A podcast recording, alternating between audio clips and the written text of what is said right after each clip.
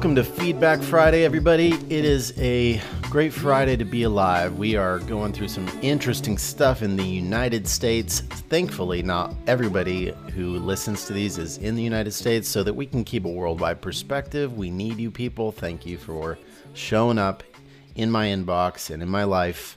But in the meantime, I'm here with Alex Beller, who is the co founder at Postscript they are doing some sick stuff. And one of the things that I got really keyed up on recently was their new site, Fantastic Text. And it's all about how are people getting that messaging in SMS and how are companies using this. And just like really good emails, we're showing off the email space, they're showing off the text space. Super excited to be here with you. I have really enjoyed getting to know you recently and feel like we are like good buddies. Why don't you give everybody a little bit of background on how you gotten into this? Yeah, thanks for having me. It's a pleasure to be here. I think of us as simpatico. How did I end up here? What Postscript does is a little bit more narrow than I think your normal approach or topic.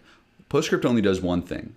We work with brands that run on Shopify, so e commerce businesses, to roll out and manage an SMS marketing strategy we aren't SMS for any online business. We're not SMS for any retailer. We're SMS very specifically for e commerce businesses and for ones that run on Shopify.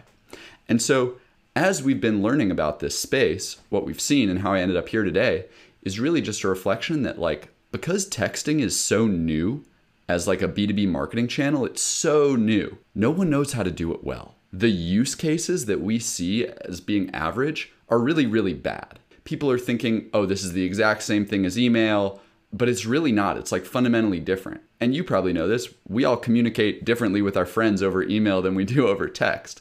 It's a very different channel, it's two way, people are more sensitive to it. And what we saw as more and more companies started adopting SMS as a, as a marketing and communication channel, we saw that the ones who took a like SMS first approach and the ones who actually treated their audience with a little bit more respect and actually engage with it as a two way channel versus just viewing it as like, ooh, a new marketing channel that gets really high opens. Let's send as many texts as we can through there. The ones who took the former approach, they're the ones doing way better. They're the ones seeing higher ROI, lower unsubscribes, just across the board. That's fascinating, man. I love that kind of insight. And do you all work with these companies and do they allow you to manage it and then you get to know some of that data. Is that how you're hearing some of this? We work with a couple thousand e commerce brands. We're going to look at a few examples.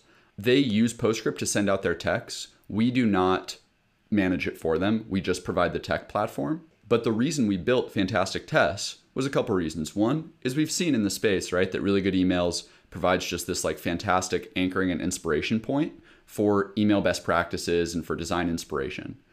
And because SMS is a new channel, we really felt like something like that was needed because, as I was saying, it's totally new. So most brands and most marketers aren't sure what good looks like yet. We were constantly hearing from our customers like, what types of messages are working elsewhere? Like, what's good creative look like? And so we wanted to create a repository to just help solve for that.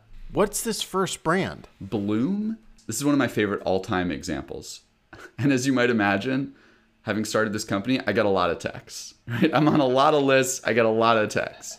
Blume is one of my all-time favorites. Blume is a women's healthcare brand. So they make a few different feminine care products. Some are offered via subscription, some aren't. You all should check them out because their website is beautiful and they care a lot about design. What really stands out about this and why I wanted to share it is that if you look at this text that they're sending out to their subscribers, it is not a marketing message. If you sign up for text from Blume, you're probably thinking you're going to hear about like new product drops, or you're going to get an abandoned cart text, or maybe you're going to get a tracking link when you order something. In this text, they're just giving their subscribers something. They're saying, hey, here's a Starbucks gift card. Take this into your local store, scan it, and you'll get a free drink on Blume. And they've done this a handful of times. It's just a surprise and delight and like engagement maneuver to keep their SMS list really warm it's so easy to wear people out via text. You really have to be sensitive. You can't just market to them all the time. This is just a pure customer engagement play. The response to it and the sentiment from it was just profound and off the charts, as you would imagine. The replies that come back to Blume when they send these out, which they do maybe every other month, are like, oh man, you guys are the best. So cool. Like, thanks so much. Getting that sort of response to like a marketing channel is really powerful. And so this is just a cool outside the box, not traditional use case that we've seen work really well.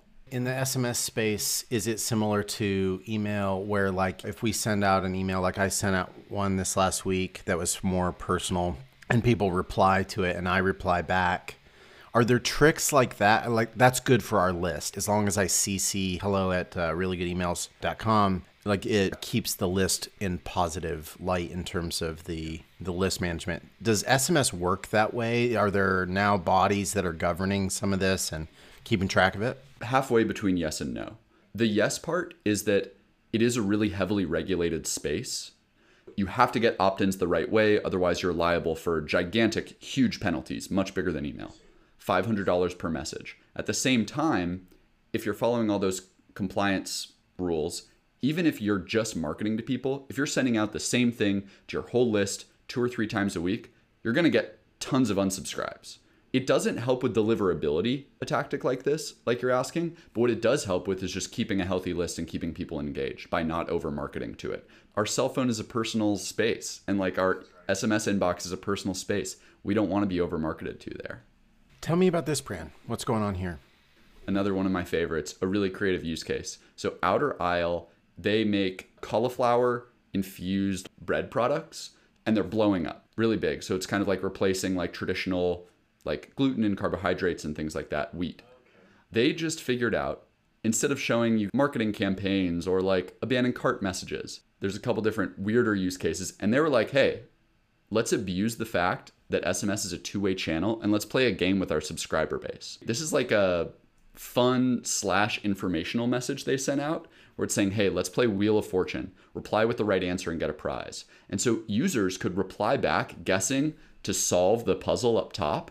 And if they got it right, the Outer Aisle support team was then replying again via text with like a discount code for the product. That's another just so high engagement. It's not getting a text that says, click here to get 10% off. This is fun and it's unique and it's really creative. God, it's so interesting. The psychology behind some of this stuff is really important to be able to engage your users in a much more relational way. This is a big message for me that I'm always hammering is get out of your narcissistic here's about us, here's about us and instead start saying, "Hey, I want to be in relationship with you. like I want to create connection with you. I want to serve you. I want to eh, help you enjoy something. Like I'm a bread company. I'm here to add a little bit of like smile to your day. That's really unique. I love it. It's not taking themselves too seriously at all.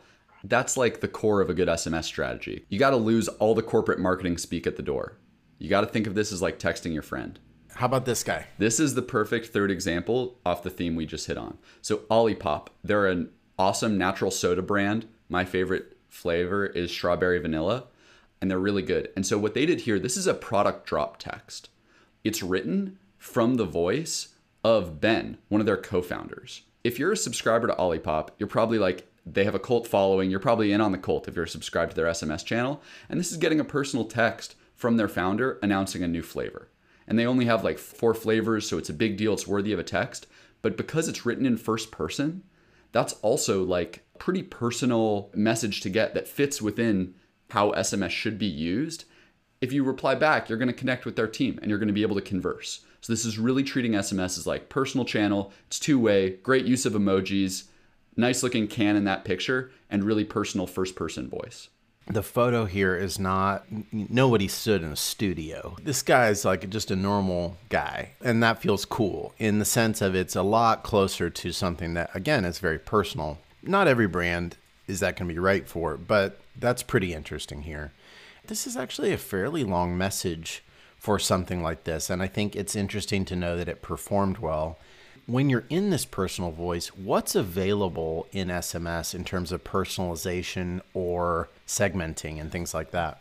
It'll vary by platform, but in our use case for PostScript e commerce, there's a lot there.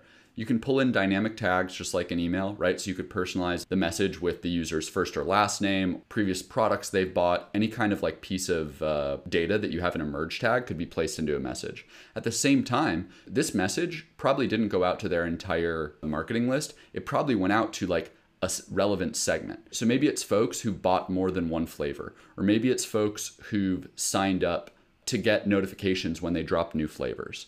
There's a ton of segmentation available, and that is the right strategy actually. You should not be send hitting send all the same message to everyone because it's impersonal. Instead, it should be like based on what they've bought previously, what actions they've taken on site, how much correspondence they've done, all kinds of stuff like that, where they live, etc. You've really helped us think through a lot of this stuff. I'm going to try and summarize what I'm learning. Remember that SMS is a much more personal channel than an email. Email is already more personal than something like social and more personal than something like just the generic web. SMS is that much more. This is the same environment that we're texting our friends and family.